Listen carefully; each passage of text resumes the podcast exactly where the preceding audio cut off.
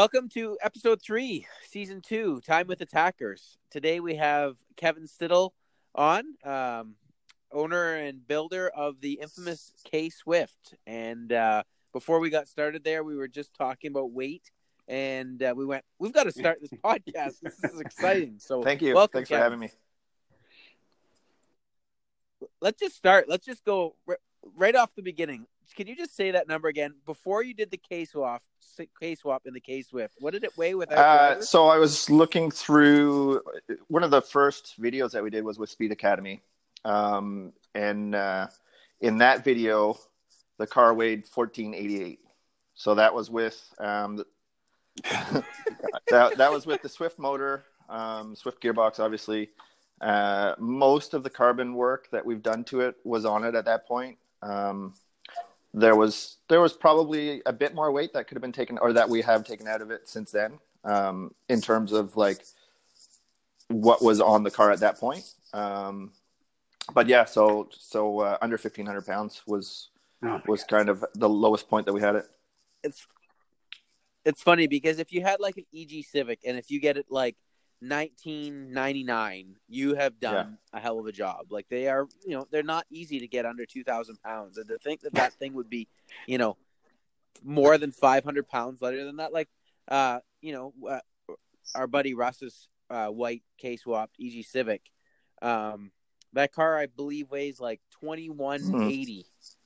Uh, you know, and, and that's not a race car like the Swift. It's still got glass in it and stuff like that. But it's you know, it's got a lot of lighter parts on it and stuff like that. And it's like seven hundred. Yeah, that- and- crazy. and it had a cage at that point and it had OEM glass so I, I think it probably could have got easily down to like 1475 That's unbelievable. Unbelievable. And now everyone realizes why it was able to go so fast. Yeah, not that much yeah. power. That is, um, there, there's basically one thing that the Swift has going for it, and that it's lightweight. So that's uh, that's kind of our our biggest advantage. That's crazy. So, and what does it weigh now with the K and with actually, I shouldn't go too far ahead. Let's let's talk about. Well, a lot of people know. What does it weigh with the K and, and everything on now with your brother in it?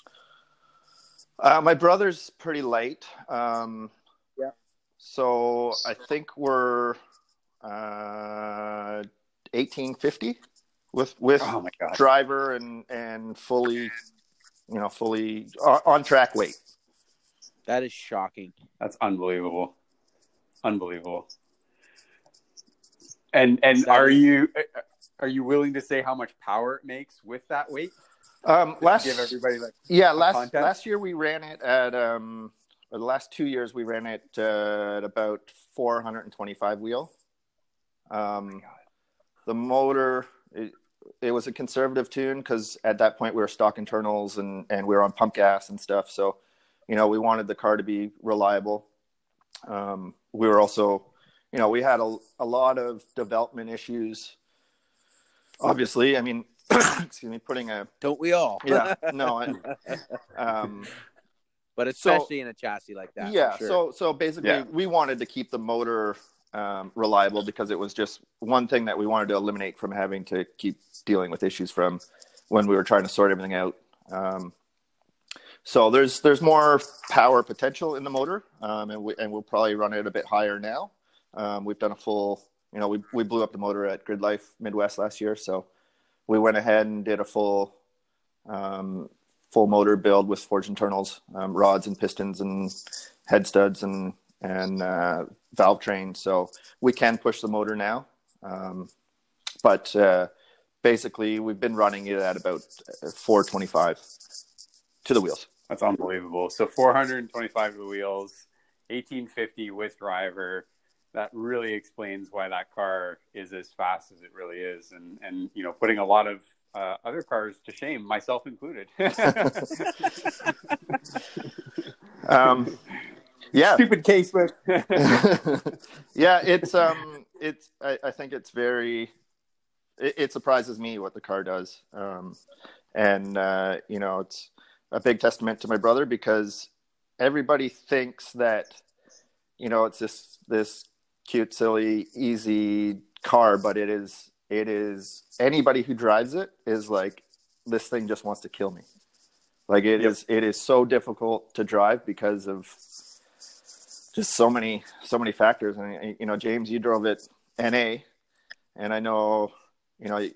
Well, I should let you comment on it, but um, I, I, I just think it's it's surprising how difficult it is to drive. So it's um, I'll just put it out there that you know I feel like I could probably do um, 50 laps in the Integra for about the same amount of effort as you know a three lap session in the Swift. Now, to be fair, I drove it on on Falklands when it was about five degrees Celsius, but even still, like those characteristics, you know, they might get uh, masked by you know warmer day, more grip, whatever. But it is it is a very very involved car to drive. Yep. Definitely, um, definitely the most of anything that I've ever driven. Yeah. Like the Integra really is, uh, you know, I shouldn't.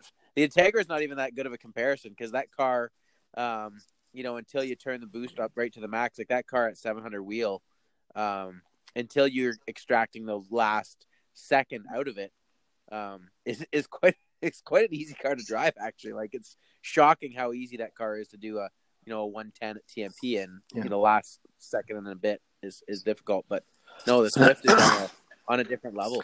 So totally on a different level. Yeah, I, I, think actually that's probably where a lot of our time has come from in the last um, two years, is just making the car easier to drive. So when you drove it, it didn't have power steering. I don't think.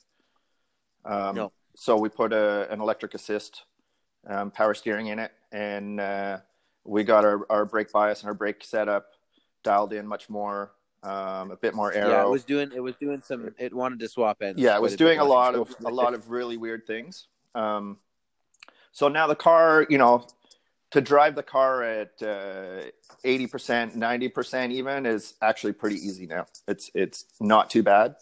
But as soon as you try to go hundred percent, that thing is like, it, it's crazy.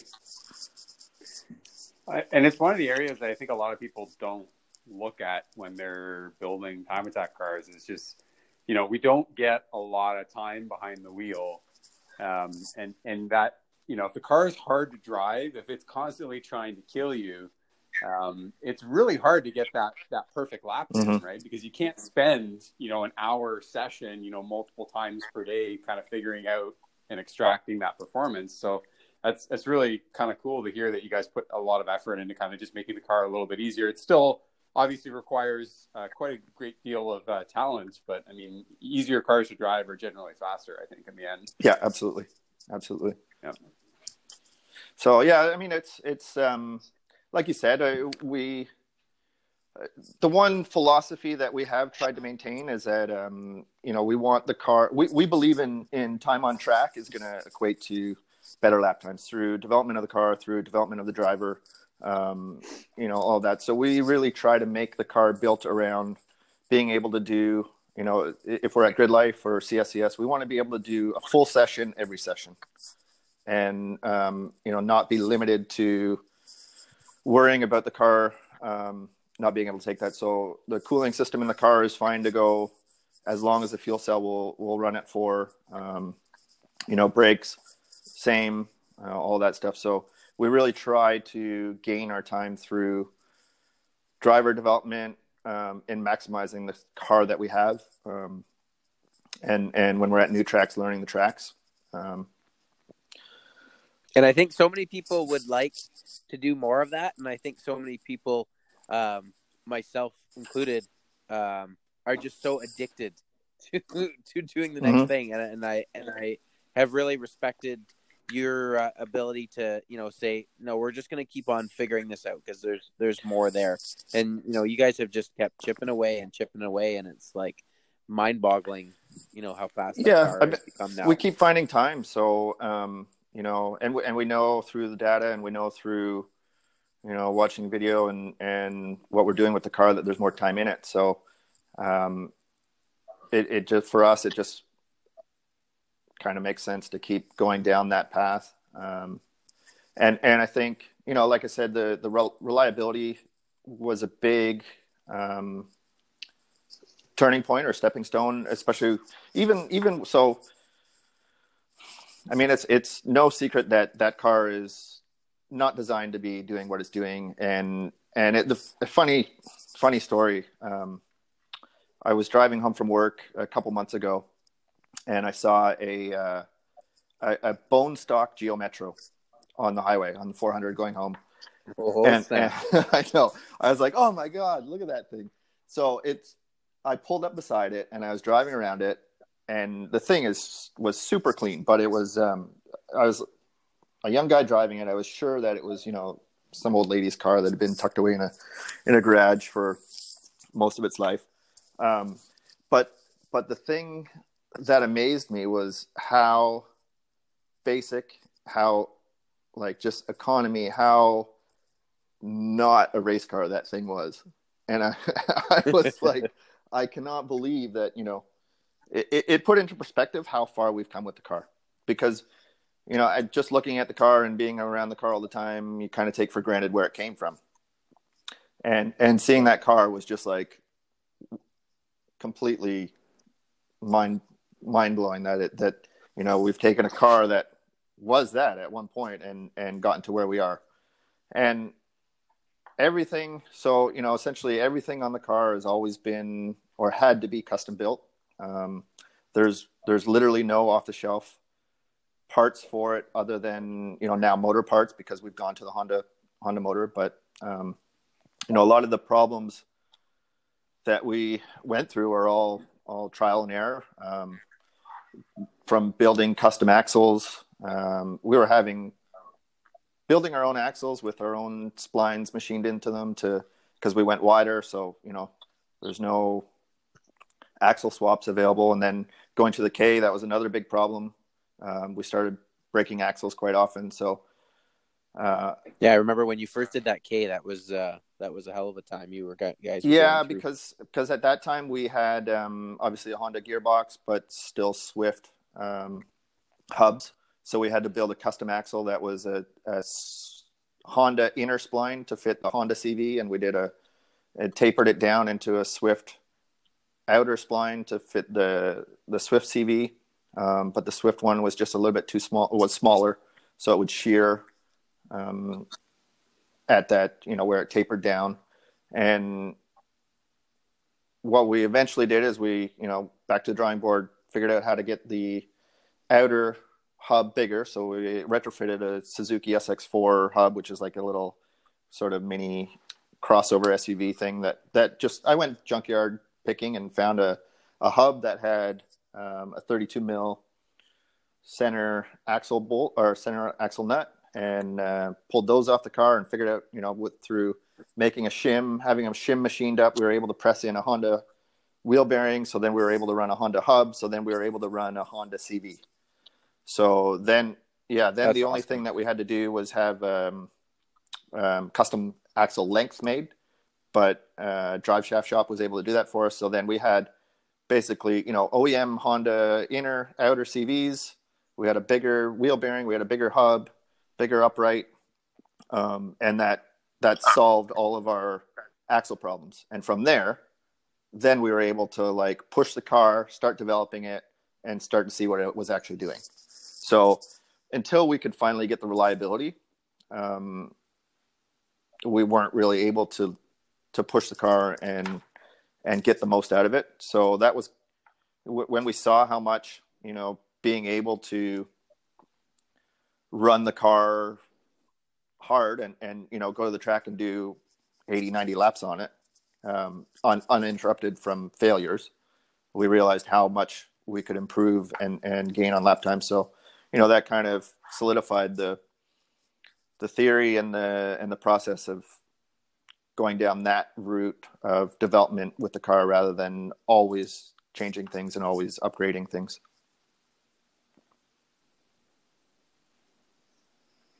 Yeah, I think it's I think it's a trap that a lot of time attack people get stuck in. Uh, I know I've gotten stuck in it multiple times, um, and it's something that I I always talk to with new people to the sport as well. Like, you know, you get messages from people, and they're like, "Hey, you know, I'm trying to build a time attack car, and you know, what parts should I buy, and you know, what upgrades, and how much horsepower should I have, and and and really."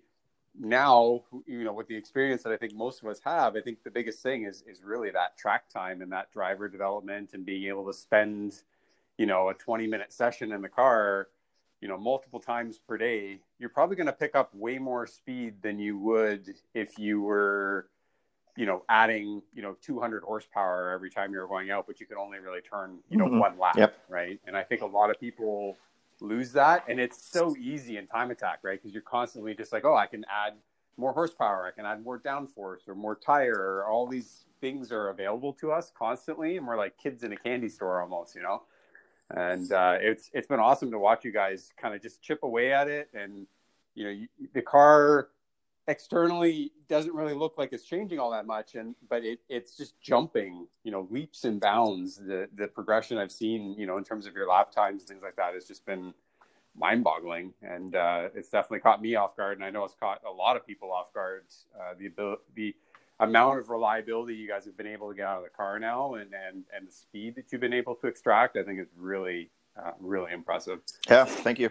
Um, yeah and, and i totally agree. I mean the the rule sets allow um, you to do whatever you want in time attack. You know, whether whether or not you need to bump up a class or not. But regardless, that that freedom, I think, um, lends itself to people just building more and more car. And uh, you know, I think kind of one thing that's that's been something that's carried over for my brother and I is uh, we both and in pro racing you're very um, restricted to the rule set and how much you can you know change and modify the car. So a lot of it is in setup work and a lot of it is in driver development and and learning the track and that's really the primary focus. So we try to bring some of that philosophy and we, we see how much even a pro driver can knock off um, time through a weekend. So you know we know that you know my brother's good but he's nowhere near a pro driver. So we know that his room for improvement and his room for gains through that kind of stuff is going to be, you know, half a second, seconds even. Um, you know, if if uh, if a refined pro that's in a good car that is good is is able to take off, you know, tenths, we know that there's a lot of room in car setup and, and driver learning in our car. Yeah, yeah, I think that's uh, that's definitely something that people uh, lose sight of. And I know it's something, it's one of the reasons why um, one of the things I always recommend for people is data, right? Especially in a time attack car, just because, you know, if you're not able to turn those, you know, 20 or 30 minute sessions because your car overheats or, or for whatever reason, um, at least if you have the data and you understand how to read data and, and how to kind of use it to your advantage, it's another way that you can still get that 20 minute yep. session uh, but do it in four or five laps. Come in, look at the data, dissect everything, and then kind of you know create a plan for what you're going to do in your next session and things like that. Um, and that's you know another area where I think people you know can can see huge uh, increases in performance and and uh, and lap times, um, especially for what we're doing in, in time attack. So, what is it? I mean, the fact that you're you're also in the pro side of racing what are some of the things that you you see like contrasting between you know what you're seeing in pro racing and what you're seeing in time attack? Um, you know, which one are you are you uh, more interested in? To be honest, um, it, it, it's it's kind of interesting, and I, I, actually think about this a lot because it's um, it's very different in some ways, and in some ways it's the same. Um, so I just I really like the grassroots feeling of the stuff that I do with my car. You know, it's it's kind of been my roots, and it's where I, you know, I've spent countless hours in the in the garage working on my own car and and learning and developing. And you know, you go to the track with family, and and it's um, you know, it's it's a very different experience in in many ways um, than the pro side. There you, you get some some of the same um, you know i don't know if emotions is the right word but some of the same enjoyment with the pro thing um, but it is a very different experience um, so obviously you're still at the track but um, I, I don't know how to explain it. I think, I think, um, I, I'm, I'm drawing a blank on how to how to describe this, but uh, I, I get I get where you're coming from. I mean, I, I I look at it very similarly. I mean, the the personal aspect, I think that uh, that you get with Time Attack, the fact that we're you know we're putting that Mhm. blood sweat Mhm. and tears into the car we, we were, we were talking about it a little bit yesterday we, we, we were talking with uh, jeremy and uh, and ferris you know we brought up a, a point of uh, or i think it was jeremy brought up a point of you know w- if we could do it all over again would we just buy uh, you know a porsche gt4 which probably would cost the same amount of money as what we have put into our time attack cars and just go out and you know be able to lap the crap out of it and enjoy yourself. Um, and but with time attack I, I think that's really the big appeal is the you know you mentioned the family and, and and the friends and you know you get to do it with your dad and your brother and you're putting all that time into the car and you're extracting you know that perfect lap or or you know that near perfect lap for the performance of the car. And it's just it's so rewarding to Yeah. get that. And and you know we're so small. Like when you compare us to to what you know even some low budget professional racing teams are doing um you, you know we're we're we're a blip on the radar really in terms of our budgets and the people that we have access to. And the fact that we're able to just do anything um, I think is you know really impressive, and uh, it, it comes with its own um, you know joy, and you know it's not always fun, and it's not always right, yeah, it doesn't always go the way that you plan, but when it does, man, does it ever Mhm. feel good Mhm. to have that uh, you know kind of work out in your favor and and you know get that performance, especially. I mean, for your car, it's always going to be that kind of like David versus versus Goliath, right? I mean, you look at it, everyone's like, yeah, it's a Swift. Like, hey, what what the hell's going to happen there? And it's like, oh crap, that that just beat a, a Corvette, right? Like, it's like, what the hell's going on here, right? Yeah. so I think um, so. I'm uh, I'm a team manager for um, for a team that runs in WeatherTech uh, Sports Car Challenge in uh, in IMSA, and I think one of the main differences is you know being a team manager. Um, I have different roles on the team, so you know when I'm at the track with my car, I'm hands on, working on the car, kind of involved in the car in a different way um, which brings a certain kind of gratification and you know interaction. Uh, on the pro side, I'm a team manager, so I, I'm dealing with people. I'm uh, you know just doing a completely different role and task, um, which definitely brings gratification in a different way. And and I just you know I just feel like even though we're playing with you know crazy equipment and you know the haulers and the whole show and the whole kit and caboodle and you know everything that anybody would ever dream of having you know that's that's what we have and that's what we're running with you know big budgets and everything. But it i still have probably more gratification well i wouldn't say more. It's just different. I mean going to the track with your own car and your own program um, with a small group you just i i it's a it's a different fulfillment. Um, and and don't get me wrong. I mean i totally love what i do. I, it, it's amazing um, working with the pro team and and uh, everything that we see and do and the and the the um, opportunities there. I mean we just had we had Kyle Busch drive for us at the uh, daytona 24 which was you know a cool experience. And and uh, yeah just being involved in a program of that size and and seeing the the workings of it and what goes into it and all the the legwork behind the scenes dealing with mechanics dealing with engineers dealing with the drivers dealing with you know everything around that is is uh, just brings a different different challenge and different fulfillments but it's kind of in a way uh, distant uh, or separated from the feeling that you get being at the track with your own car in in your own grassroots you know area. I also I also really feel that the the levels of um, know the roller coaster of emotions is so different in that Mhm. form of racing too. You know, especially not even just endurance racing, but in pro racing, you kind of know when you're going to do well, and you kind of know when you're not going to do well, and it doesn't all of a sudden just kind of blip and happen.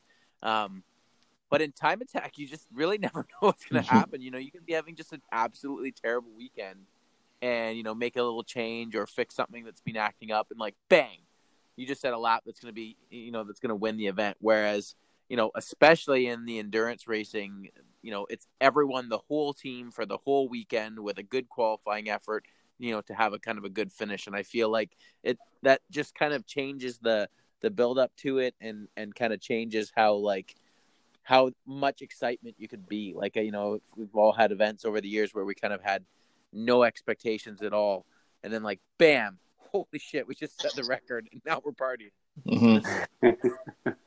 and and that's when that happens that's you know one of my absolute favorite times in in time attack and in any sort of racing that i've experienced Yeah. Yeah.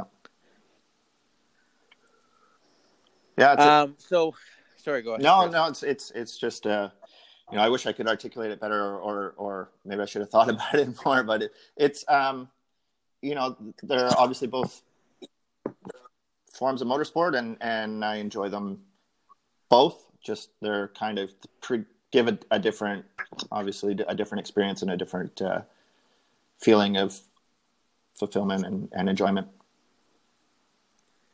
so going forward what's uh, what are the plans with the swift we need you know we know that you're you're you're not rushing into any huge uh huge big changes but uh kind of what is your plan for this coming season whenever it may happen and you know what where do you see the car a couple seasons from now like what are the you know the changes that you'd like to make and uh, and and and looking forward to Um, so right now, again, we're still kind of working on refining our reliability.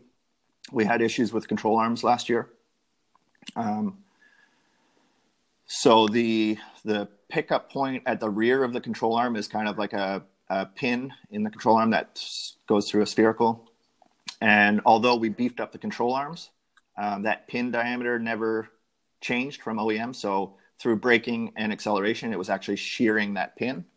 Um, so Oh, we, wow. we, yeah, we broke, uh, we broke, uh, we broke a few control arms last year. So um, we're redesigning that um, so that we can, you know, have reliability there. And in doing that, we also want to redesign the subframe brace that we've had on it. Um, it's an old car. I mean, it's a 1990, and it's was a street car before that, so it's it's starting to get tired in a few areas. So we want to try to preserve the integrity of the frame and and increase some of the bracing just for flex and and movement in the in suspension mounting areas. Uh, so we're working on that also to make it a little bit more serviceable.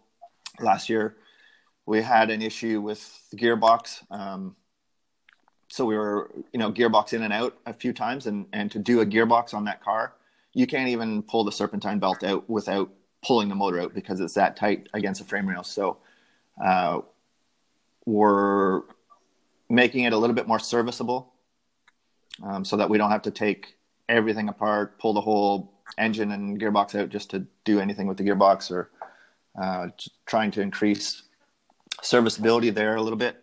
Um, looking at put, we, we've got a set of prototype Neo air jacks that we're looking at putting in.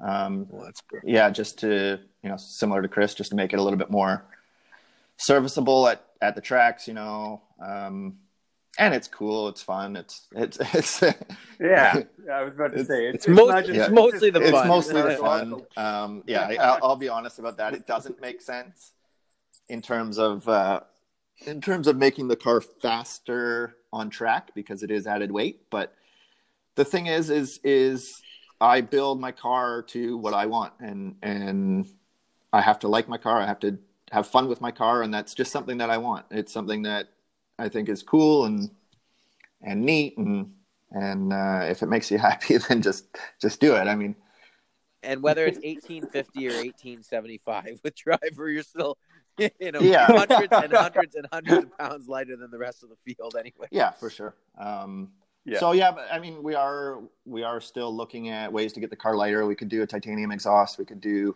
you know, the the hood that I have on it right now is one of the first pieces that I ever built um, out of carbon, and actually, it's primarily a, a fiberglass core, so it's it's not that light. Um, I could probably get ten pounds out of it if I if I built a new hood. Wow.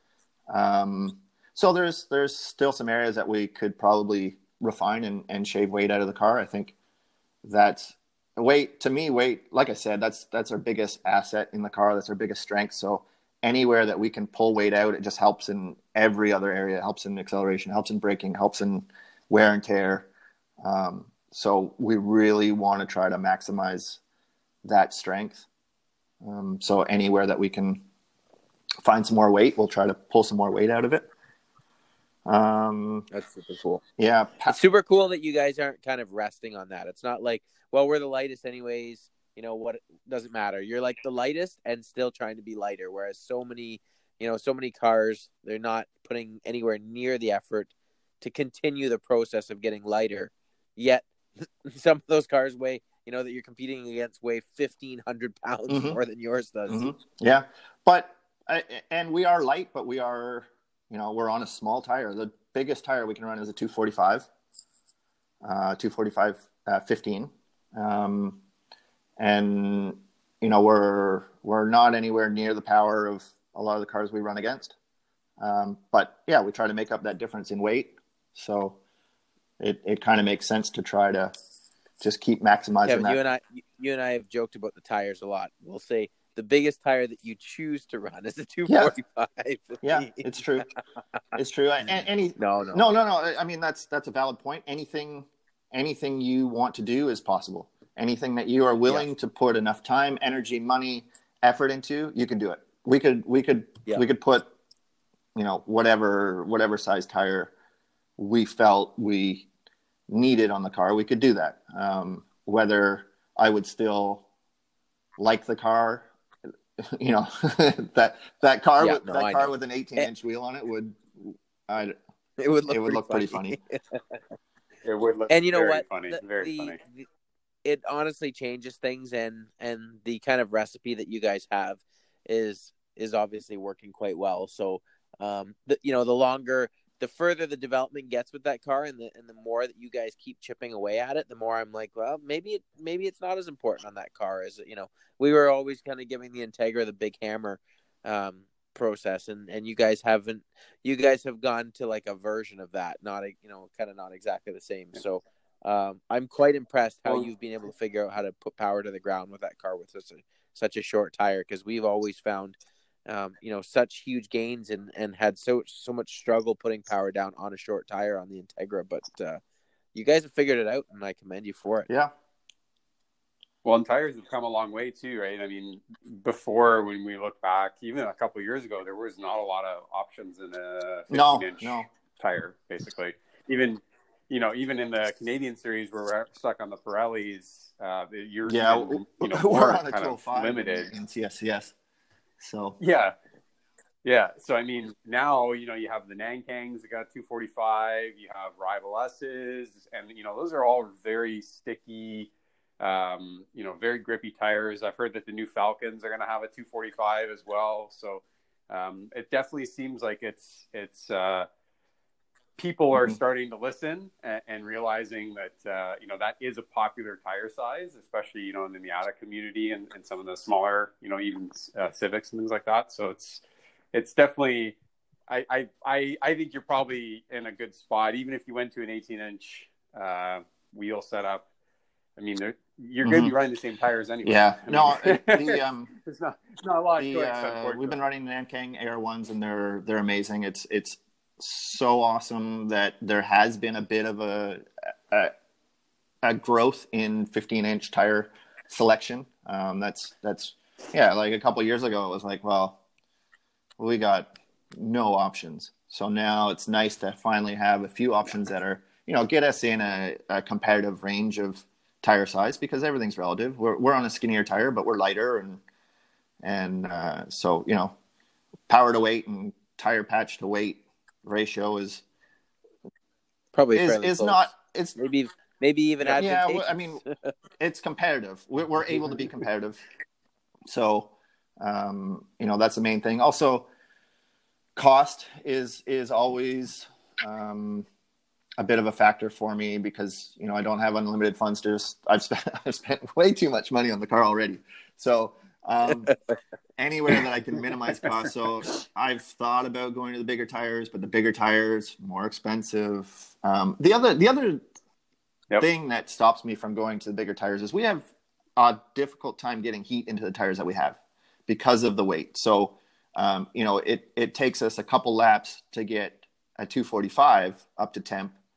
So if we went to you know a 295 or whatever a 310 whatever whatever the biggest available tire size is, I don't know that we would ever really be able to use that tire optimally because I don't know that we would ever get it up to temperature in you know a, a session you know certainly not in like a finals or a, a bracket finals any of that it, I it would would- be difficult I would I Yep. I would argue that the only reason why I would argue that is on the A052 that Chris is running, and now that uh, I'm running on the on the TLS, TSX GLTC car, um, we were always finding that uh, it was really really good right out of the Mhm. box. And uh, Andy Hollis, um, who you know, longtime uh, autocross competitor and one lap of America competitor, and you know has probably done more tire testing for grassroots motorsports than maybe anyone in North America, said that they found all their testing through all their testing that the A052 uh, performed best with zero heat, zero residual Hmm. heat in it whatsoever. So that that would be my only my only counter to that. Most tires that we're working with, you know, Trofeos and and you know probably the AR ones and some of those, they all they all want heat and need heat to work. But I have been shocked. You know, when we were racing at COTA with the TSX, everyone you know around us was on Hoosiers, and they were scrubbing, scrubbing, scrubbing, scrubbing on the warm up lap. I'm just driving around in sixth gear, waiting for the thing to start, and uh, and it was just unbelievable from the first corner with no heat in it whatsoever. So. You know, al- always able to have that in the back of your mind too when you're kind of deciding, you know, what way you want to go because it is shocking how much um, some of these 200 treadwear tires grip that they can provide with uh, with no heat yeah whatsoever. yeah for sure and, and uh, yeah you, you, we won't know until we try um, and uh, i Yeah. although i'm against it right now i'm not going to say that that may never happen in the future because when i was you know when i was with the swift motor i never would have thought about going to a honda motor just because of being a purist and wanting to stick it out with that you know that motor Or a 10 inch or a, or a nine or a 10 inch Yeah, I or whatever in mean, 245. who, who right? Knows of it- where things will be years from now, right? Or I don't know, depending on how much time we have on our hands months from now. but um, yeah, no, I'm not going to say it's never, never a possibility, but um, right now it's not the direction we're looking at going. Yep. No, I, I, I commend you for it. It's uh, the the the level of um, you know performance improvements you have been making to that car and driver improvements and reliability and whatever you want to call it, whatever graph you've you know you have um, of of lap time is like you know the reverse of the world outbreak of coronavirus right now. Like that car has just been plunging um, in lap times season after season the last couple of years. So it's uh, for me to say no no no you need to have to you know you need to put a 315 3018 on the front of that thing right now. Ah I, you know i'd want to see your your you know your lap time start to plateau before you'd make a you know such a violent Yeah. change like that. Because who knows what the next thing's going to break. Is it going to start breaking the control arms again? Is Well, it going to yeah, I mean, struts? Is it going to break the drive Every shafts? every change has an effect in other areas, right? So as soon as you go up into a, a bigger rim, you're putting more leverage and more load on on your wheel bearings, on your uprights, on suspension components. So um, Yep. you know, it's it is kind of scary how much we're putting load onto that car that wasn't originally designed for it. So I always have that in the back of my mind. Um, you know, it's been the car has also been a learning a learning process, a learning tool. I started building that car before I knew any. I, I've learned all my mechanical skills through building that car. So that generally means that some of the things that I've done in the past may not be how I would do them now. Um, you know, the cage, the cage, the back half of the cage that we put in originally, is it sufficient? Yeah, but is it you know to the level that I would feel comfortable now and would would feel comfortable with it on a big track going, you know, excess of you know, you know, 250k or wh- whatever it would whatever it would do on an open straightaway. Not not so much. So. Um, I, Knowing from what we did with our Rotrex setup at the at Road Atlanta, um, with the Integra, it would probably go 270 at Road Atlanta. Yeah. So so there's there's a there's an interesting fact for your your listeners. The K Swift actually has um, James's old Rotrex Charger on it. So yep, it lives on. Yep, lives on. Uh-huh. Yeah, but that yep. like yeah, like yep. you say for sure. Like that car would I would be shocked if it didn't go 270 on the back straight at Road Atlanta. Yeah. So that uh, like you say, it's all these things that you know we have to consider and weigh out. And you know, I think when you choose what events you go to with that car, you oftentimes kind of consider that too, right? Yeah, we we want to stick to the smaller tracks. You know, TMP is a great track for us. Gingerman's a great track for us. Um, I think Gingerman last year, everyone kind of was like, "Wait, what?" Yeah, right there when you guys, yeah, you, know, you only hell? turned a couple laps and did a thirty-three and and then it failed. And I think that you're almost like the boogeyman over there because you're like they're all like, what? How how fast would this car have gone if yeah. you had the you know the second and the third day? No, I know. Well, I remember Jeremy came over uh, after the first day and was like, "Who who the hell is this? who, like who drives the Swift?" And we're like, "We're like yeah." He wanted to know all like everything about yeah. what you guys were doing, right? and uh, it was it was funny because we had a, a, bunch of people that came by and asked us like, where the hell did this car come from and why is it so fast? Yeah, right? yeah, that um, it was it was great to see what the car kind of did out of the box. Um, you know, it's it's always it's always easy and tempting to sit here and say, oh, it had so much more in it. Um, we could have done more based on the data that we had and what we were running it at. Yeah, it probably could have, but it didn't. It it blew up at that point, so that's what it had in it um, do we think that you know we've got more time in it if we go back this year? Yeah, of course. But um, yeah, it's super, super. Uh, it was nice to have the car out at a big event like that and start to showcase you know what what kind of potential we have in it. Um, and and it's uh, yeah, it's always fun to go up against the, uh, the, the big cars, the Vipers and the Corvettes, and and Chris's car, and and uh, yeah, it's and hit them really, really hard with an itty bitty yeah. hammer. yeah. yeah. so it's cool. I mean, I, have um, I, it's awesome the uh, the attention that the car gets, or or you know, oh, my dog's seeing someone outside. Um, yeah, he agrees. He agrees. um, no, I, I, to be honest, the first time that I ever brought the car out was uh, was to a CSCS event, and I was I was kind of nervous and shy because I was like, oh my god, I'm gonna I'm gonna get laughed at and and you know people are gonna ridicule this car. But um, oddly enough, uh, the first time we took it out, Peter Peter Tarek and uh, he was there from he, at the time he was editor for Modified Magazine, and he came by and he was like. What is it like? Not what is this thing, but uh, look at this car. This is amazing. I want to do a, a feature article on it, like right away. And I'm like, what? Really? Like you're you, you, this is not a joke like you actually like the car and i mean i like it because it's my car but it's an odd you know it's not it's not a civic it's not your common car but yeah people were just super stoked on it and so many people were coming by to check it out and see it and and you know that's that's really continued so it's awesome to get out and hear everybody's stories about oh i used to it's amazing how many people they, they have two things to say they're either oh i used to have one of these or my buddy used to have one of these and and they have you know good memories of it and they're like, oh yeah, it used to be really quick for back in the day. Or they don't know what it is and they're like, is this a is this a Geo Metro? Is this a what the heck is it? Um, and and a funny story that uh, that Steve Bortolotti told me. Steve's the team manager for Pfaff um, Motorsports, and and a couple seasons ago, I guess they brought Scott Hargrove out in the in the GT3 Porsche and uh, because the times that we were running, we were on the track at the same time as as Scott. Um, and Scott went back to Steve and was like, "That white car, what is it?" Um, and uh, and and Scott's twenty. Know, he's he's low 20, 20, 22, 23 years old. And and Steve realized that Scott was so young that he's never ever even seen one of these on the road. So he didn't know what it so he didn't was. even know what it was. And he's like, yeah, like I saw this thing out on the track, and and you know Scott's a pro, and he's in you know half million dollar car, and and uh, or probably more, um, and uh, he's at a, a local event, and he's he's worried about you know being around unpredictable people or, or cars that you know he's he doesn't want to uh, have any incidents. So he's like you know i was like super worried about this car and and i was behind it and then and then i couldn't catch it.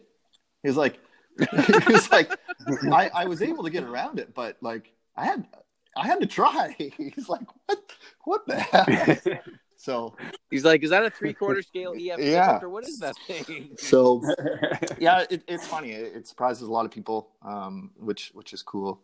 Um, people it gets attention and and people like it, and and I get to talk to a lot of people about it because um, people come by and they have stories of Swifts that they used to know or own, and and it's a nostalgia trip, and yeah, it's just something different, something that you know people don't don't generally see at the track. So that's always always fun to to share you know what I've done with the car and and um, also other Swift owners. You know, I have people message me from around the world asking about the car and asking about things I've done to it, and you know now uh, there's a handful of Swifts around the world that have gone to K Swap and and you know it's in some ways it's definitely been a trendsetter for for the Swift community. Um, so it's it's neat. Um, it's it's opened up some opportunities and so cool. and doors and things that I never ever thought would have been possible. You know, being a, a 20, 20 some odd year old kid working on a little Swift in his garage, and where it's you know the things that it's that I've learned through it, the things that it's taught me, brought me, places it's taken me, friendships. friendships. I mean, both of you guys, um, you know, I wouldn't wouldn't know you guys without my car and and yeah, it's just well, my, and the first thing I can remember, the first thing I can remember about you, about you, and kind of knowing who you were and stuff like that is, I remember seeing this picture. I had known your car was there at at the old DDT at a CSCS event, and I saw this picture, and the thing was like looked like it was ready to tip over. It was up on two yep. wheels so high, and I was like, "That thing is rad! I want to know more about this guy." This yeah, yeah, that was that was during the modified yep. uh, photo shoot. It my brother hit a curb in a corner and, and it was like you'd swear you'd swear it was on a 45 degree angle. Like i've still yeah. Oh it was yeah. way up there. Yeah and uh, so you could have driven a go-kart underneath the right side yeah, of the car. Like it, easily. it, that was one of the big performance jumps that we made was it, it's just so top heavy. Um, so uh, you know cutting we cut the roof off. We cut all the inner bracing out of the roof line. We cut the center portion out of the roof, put a carbon, you know, roof skin on it, um, and just really worked on on uh, center of gravity, weight on the car, um, and that was a huge huge thing because it it would have tipped over. yeah, but no, like I said, I mean that that car has brought so much more to my life um, than just you know racing and just lap times and and you know i look at it as an education. I look at it you know a, a, big reason why even i have the job i have now is because of that car. Not not specifically because of that car but because of the paths and the routes and and what it's led me to and what it's um, taught me and the people that i've met. Um, you know that that's led me to a career in in motorsports. So it's you when you feel I hope this doesn't sound like self-justifying, but um, when when you feel guilty about the time, the money, and everything that you spend on your car, um, you got to remember that there's more that you get out of it than just taking it to the racetrack and, and a lap time and and uh, you know all of those things. I'm, i mean, I know both you guys are super close with your family. You you go to the track with your family, um, but yeah, the, the, the friendships and and the lessons and life lessons. I mean, perseverance and and drive and and you know, the, nothing comes easy w- when you're trying to do things out of the norm and, and push limits. And you know, those are things that you can really take to other areas of your life. And and um, Yeah, I, I mean, it's there's there's more to it than what you just get out of it on on the surface of driving a car faster on a racetrack. Yeah, I I, I can't agree more. I mean, over the last couple of years, I mean, one of the big changes that I, I've I've brought to my program is, you know, we were always so focused on just lap times and, and you know being the fastest and and uh, breaking records and and that can get really tough uh, when you're not getting the results that you want to get. And when you take that step back and, and you're talking about family, you're talking about friend, like all these other aspects that kind of come with racing and with time attacks specifically, I think those are things that you know are are important to, to think about and, and to to appreciate. Right, the fact that you know we get to go to the track and meet up with all these people from all over you know the US and Canada and, and, you know have conversations with them and smiles and laughs and you know getting to spend time with your friends and family.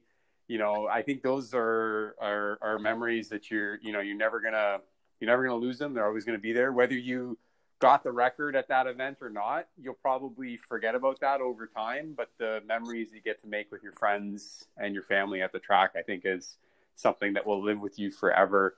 And uh, yeah, I think I think the way you put it is is pretty inspirational. And uh, you know, it's almost like a church service happening here today with yeah, all these. Yeah, you know, yeah. we can't go to church right now, but we got Kevin preaching over here.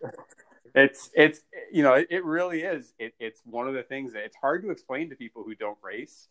Um, you know, but it, it really is. It, it, it, all of those other aspects definitely come into it, and the community and the people that you meet, and and the the the effect that it has on your regular life is is for sure there and definitely with time attack because that that struggle is really there. You know the perseverance to be able to stay up for 24 hours getting a car done and then drive you know eight hours to get to the track and and then you know put that time in you know to get the the, the car and the lap and, and all that stuff translates to everything else in your life and i think that's that's a huge aspect of what we do and I think that's a perfect spot to to end off today. I mean, this has been such a, a great conversation, and and uh, I feel very inspired now. feel like I can really tackle my day. no, thanks. No, it was great having you on, Kevin. That's the you know what you guys have done, you know, with the build and with the development and everything like that is just uh it's it's very inspiring and should be inspiring to you know very inspiring to us and and should be very inspiring to to anyone building a time attack car. You know it's uh it it doesn't have to be cookie cutter. You know you can definitely you know look at things many different ways to to get to your goals. So um you know i think it just shows people hey don't be afraid to to try something a bit different as long as you're willing to put that development in. If you want to if you want to you know a fun car to turn a lot of laps in and you're not you know you don't have a good support system to to do a lot of fabrication and stuff like that absolutely choose a choose something that's easy. But if if you're into the build and you've got you know friends that can fab and you know are willing to support you do something crazy. It's it's it'll lead you yeah, down a fun yeah, path. I think that's that's kind of yeah what I, what I my advice would be is is enjoy the journey and enjoy the process and and uh, you know the time that you can spend at the track is going to be limited. Um, but the time that you have working on the car and and developing relationships and friendships and learning and and that kind of stuff that's that has a lot of value. So um, enjoy that part of it and and think about that part of it and and that will lead to you know an overall fulfilling experience building a race car. So um, yeah just uh, just trying to trying to make make people aware that there's more to it than just what you see on the track Wow. Yep. Wow. we'll end it right there. Thank you guys so much again for listening. Thank you for for being on, Kevin. That was uh, inspiring, and uh, you know we look forward to having more great episodes. Right on. Thanks a lot, guys. Thank you. Thank you.